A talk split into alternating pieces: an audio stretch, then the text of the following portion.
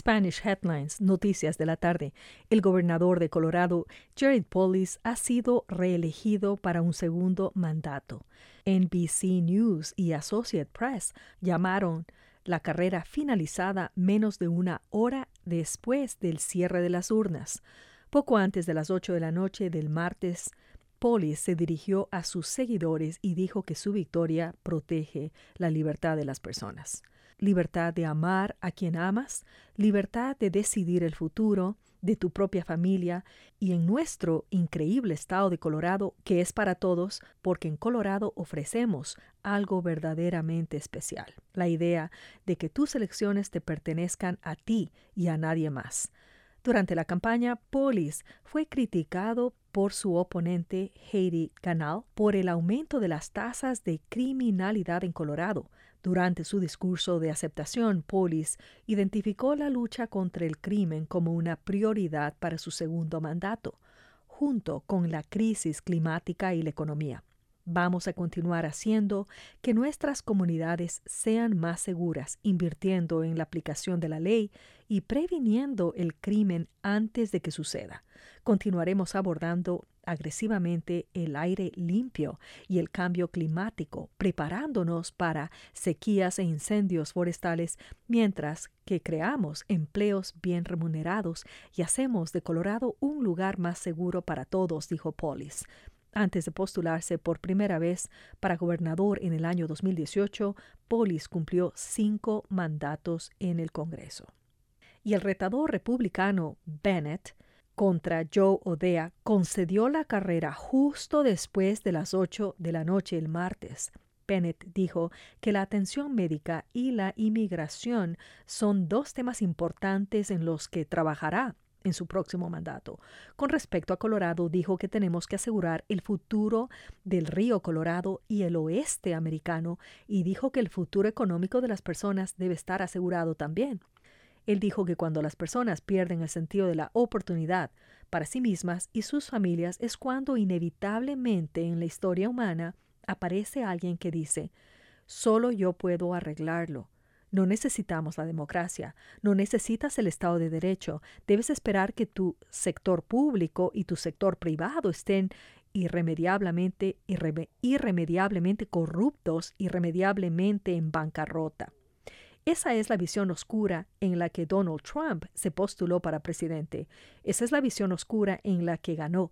Y esta noche Colorado está rechazando esa visión en todo nuestro país, dijo Bennett.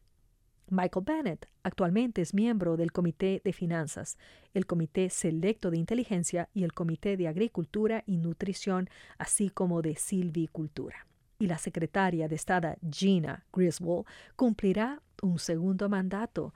Griswold es la secretaria del Estado más joven del país y ha criticado abiertamente las teorías de conspiración sobre los negadores de las elecciones, algo contra lo que se comprometió a seguir luchando. Ella dijo, en mi próximo mandato seguiremos protegiendo y amplificando el derecho al voto de todos los habitantes de Colorado. Haremos retroceder las conspiraciones electorales que amenazan a nuestra nación y seguiremos haciendo de las elecciones de Colorado el estándar de oro en los Estados Unidos. El fiscal general Phil Weiser también obtuvo un segundo mandato.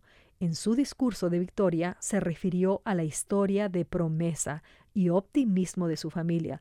Su madre nació en un campo de concentración nazi. Él dijo, en mi familia estamos a una generación de sobrevivir el holocausto, a presentarnos ante ustedes Weiser dijo, y en mi familia estamos a una generación de sobrevivir el holocausto a presentarnos ante ustedes como fiscal general de Colorado. Eso es solo en los Estados Unidos de América. Weiser habló sobre los muchos republicanos prominentes que habían apoyado su campaña, incluido el senador estatal republicano Don Coram de Montrose se comprometió a trabajar para todos los habitantes de Colorado en su próximo mandato. Además, añadió que hace cuatro años, cuando estuvo aquí, habló sobre el compromiso de servir como abogado del pueblo. Ahora se presenta ante nosotros con un equipo y un registro que eso significa que va a ser muy que servirá para promover el Estado de Derecho y proteger la democracia, así como promover la justicia para todos y dos de los ocho escaños de la Cámara de Representantes de Colorado siguen estando demasiado cerca para ser convocados a partir de la noche de estas elecciones. El demócrata y el ex concejal de la ciudad de Aspen, Adam Frisch, lidera el tercer distrito del Congreso que cubre las partes oeste y del sur de Colorado por 1.18 puntos porcentuales sobre la titular republicana Lauren Boebert, con aproximadamente el 93% de los votos contados. Antes de las elecciones, Boebert fue la favorita para ganar el distrito de tendencia republicana el nuevo distrito congresional octavo de Colorado mantiene su reputación proyectada como un distrito competitivo, ya que la demócrata Yadira Carabeo tiene una estrecha ventaja de menos de dos puntos porcentuales sobre la republicana Bárbara Kirkmeyer. Y este nuevo distrito cubre partes de Colorado como son Adams, Well y Larimer. Associate Press estima que los funcionarios electorales dentro de esos condados han contado aproximadamente el 68% de los votos.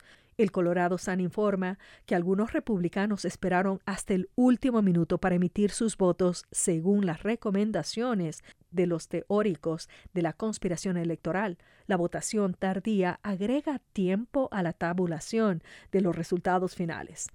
Para los otros distritos congresionales del Estado, se proyecta que los titulares ganen sus contiendas, mientras que Associate Press también calificó a la demócrata Brittany Peterson como la ganadora del séptimo Congreso de Colorado. Alrededor de dos millones de habitantes de Colorado recibieron sus votos para las elecciones de mitad del periodo de este año. Hasta el día de ayer por la tarde, los votantes no afiliados representaban el 39% de los votos emitidos.